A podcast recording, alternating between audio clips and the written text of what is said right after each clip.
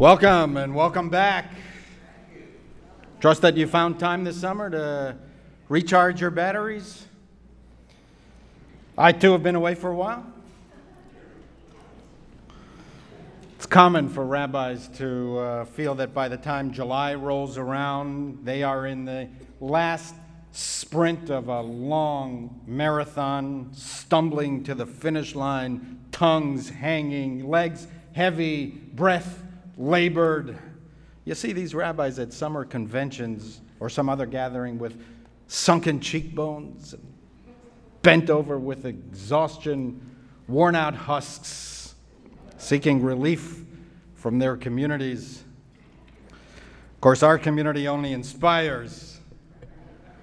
If rabbis get tired here, it's only exhilarated exhaustion, the kind that leaves you not empty but filled with gratitude. Every day here, we thank the Lord and you for allowing us to be here. There, but for the grace of God, we could have been in, well, I won't say because we broadcast our services to some of these places. Still, it's good to get away for a while. Absence makes the heart grow fonder. One of the places that relaxes me is vineyards. There's something so soothing, so romantic, so aromatic about a late summer harvest. It's purple fruit, heavy on the vines, the wood rotting in the summer sun, giving off that unique fragrance of the miracle that will become one day a great Napa Valley Cabernet. And I was still thinking of strolling the rolling vineyards of summer when studying this week's Torah portion, Shoftim. The Parsha also speaks of vineyards. It provides that a soldier who is exempted from a soldier is exempted from battle if he has planted a vineyard but has not yet harvested it. It's part of a magnificent passage of three exemptions from an impending war. Deuteronomy describes the fighting that begins, and before the battle actually starts, an official shall address the troops and order the following three categories of people to return home. They cannot. They are forbidden to participate in the war. One who has built a new house but hasn't yet moved in. One who has planted a vineyard but has never harvested it. And one who has become engaged but never married. Talmudic sages consider this passage to be a lesson on how we should live our lives. The order is not coincidental, say the rabbis. What is the sequence of events that constitutes a good life? Build, plant, betroth. First, build. Build a house. Establish the framework, the basic structure of your life and career. Everyone needs a, home, a home and everyone needs to be grounded in their own space. The rabbis advise us that when we are young, we should dig the base. It requires the kind of focus and energy that diminishes over time. So when you have it, use it. If you do not prepare, if you do not plant the pillars deep, there will be no edifice and no secure foundation for your life. Depth comes before height. First, the foundation, then the accomplishment. You do not start out master of the universe, you start at the bottom. And work your way up. You dig before you climb. You build the house before you live in it. If the foundations are not solid, the structure will collapse. It's what the third little pig knew better than the other two. The sages advise us to spend time and effort here at this first phase. We're not in a race. In fact, it is often the case that those who have spent more time in this first phase building the foundations end up more accomplished later on. How many people do we know who were superstars when they were starting out? But it all dissipated because they got ahead of themselves. The foundation was not strong, and the big bad wolf blew the house down. There is excitement in focusing on the hard work of the foundation first because to build something from the bottom up is to appreciate how high we have reached through our own efforts. And from time to time, we can even stop along the way and look back and take in the view. Second, plant. Fill in the foundations with the permanency of long term investments. Plant the seeds that will bear fruit only years later.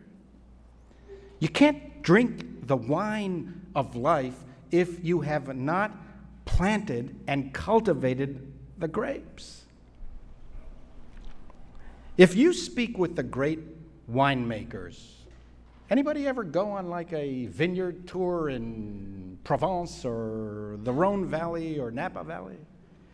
You should go in there, and if you speak with the great winemakers, they will happily tell you how long it took them to perfect the Cabernet.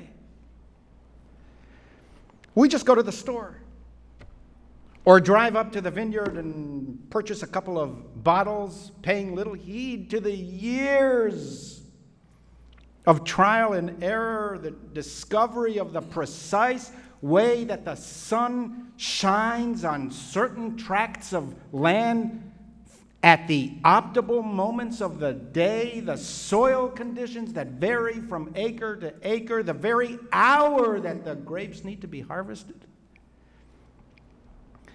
Expertise acquired through pain and sacrifice, trial and loss, error and frustration.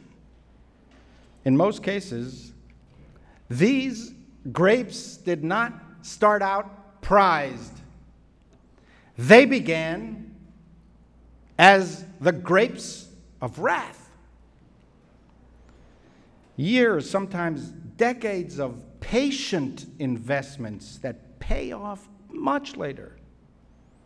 The fruits of accomplishment ripen over a long time. Patience is a quality that I wish I had more of when I was younger.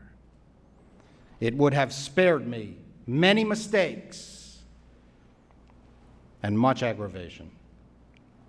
Third, betroth. After you have built the foundations and have planted for the future, then, say the sages, wed partner with someone. I didn't study this passage until after I got married. I had nothing on our wedding day no house, and no garden, nothing planted except what was in my brain. Soon after our wedding, I abruptly changed careers. As my wife still reminds me frequently, she thought she was marrying an attorney. But my experience of young adults today is that by and large, they actually follow the ancient rabbinic advice. They want to establish careers first, they want to build and save. It's rare for me to officiate at a wedding when either of the partners is under the age of 25, the age that I was when I got married. Jewish wisdom is so inspiring in its basic simplicity. The sages recognize that we start out working for ourselves. Marriage symbolizes the transition from the self to others. But we need that phase first, that we focus almost exclusively on ourselves. To build the foundations and to plant the long term investments are so time and energy consuming that while the rabbis encouraged all of us to partner with someone, as the book of Genesis says, it is not good for a person to be alone. Still, Jewish wisdom teaches that we must also be for ourselves. Im ein ani li mi li. If I am not for myself, who will be for me? It is not that self awareness and self regard are discouraged in Judaism. To the contrary, without a high sense of self, there is often only low accomplishment.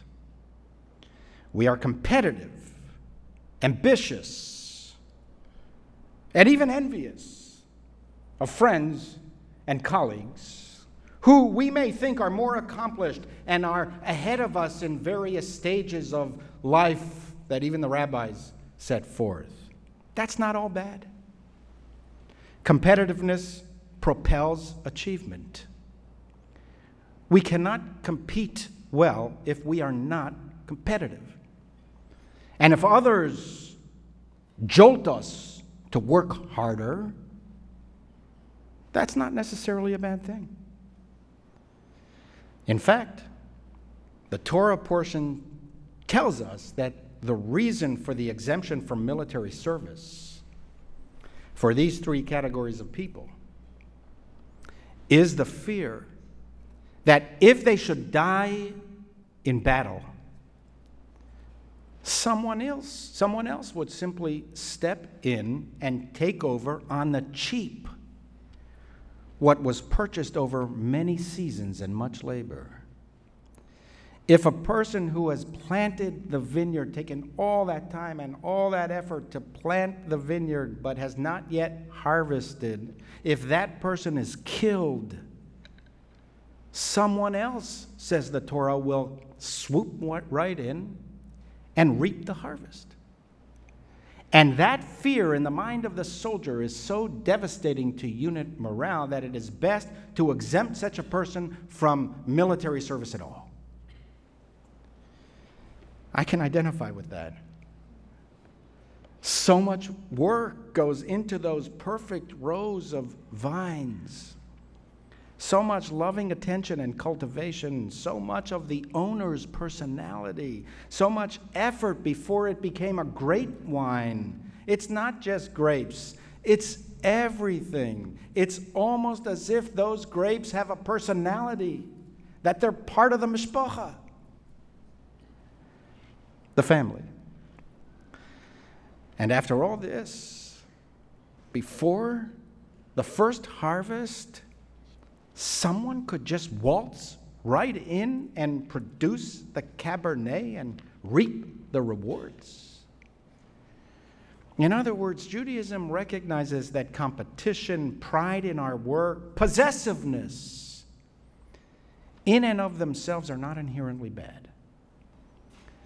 They are necessary characteristics, especially in the building and planting phases of our lives.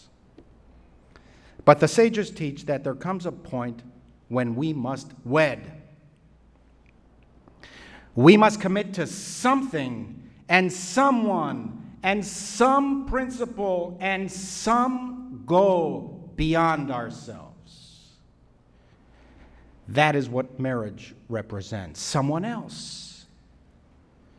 And it's why the Talmud implies that it comes after our most egotistical and self absorbed phase. We can't stay in that phase, we have to move from the foundations. After years of investing in ourselves and pursuing our own ambitions, we run the risk of going beyond healthy self regard into narcissistic self obsession. We see that all the time in America. And the collective cannot survive if the individuals are only concerned with themselves,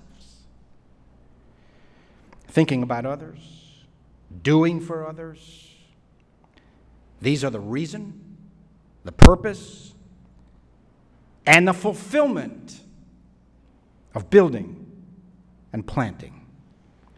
We need material things. We need a house and an income.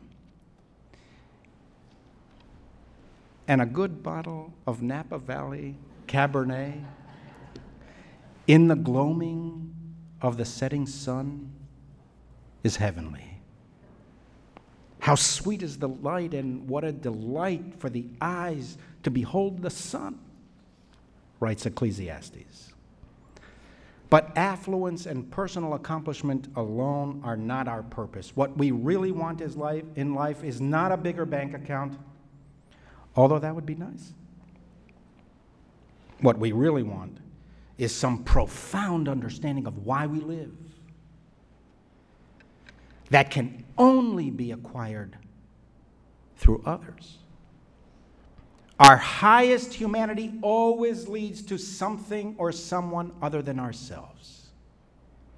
The more we actualize our humanity, the more we are led to serving others, believing in others, helping others, and loving others. So don't forget to wed. Wed yourself to someone or something, not yourself. This is the purpose of life. Life optimally lived is for, with, and through others. As John Steinbeck wrote in The Grapes of Wrath, the quality of owning freezes you forever in I and cuts you off forever from we. If he needs a million acres to make him feel rich, seems to me he needs it because he feels awful poor inside himself. And if he's poor in himself, there ain't no million acres gonna make him feel rich, and he don't seem like he's having much fun. Maybe he's disappointed that nothing he can do can make him feel rich. Amen.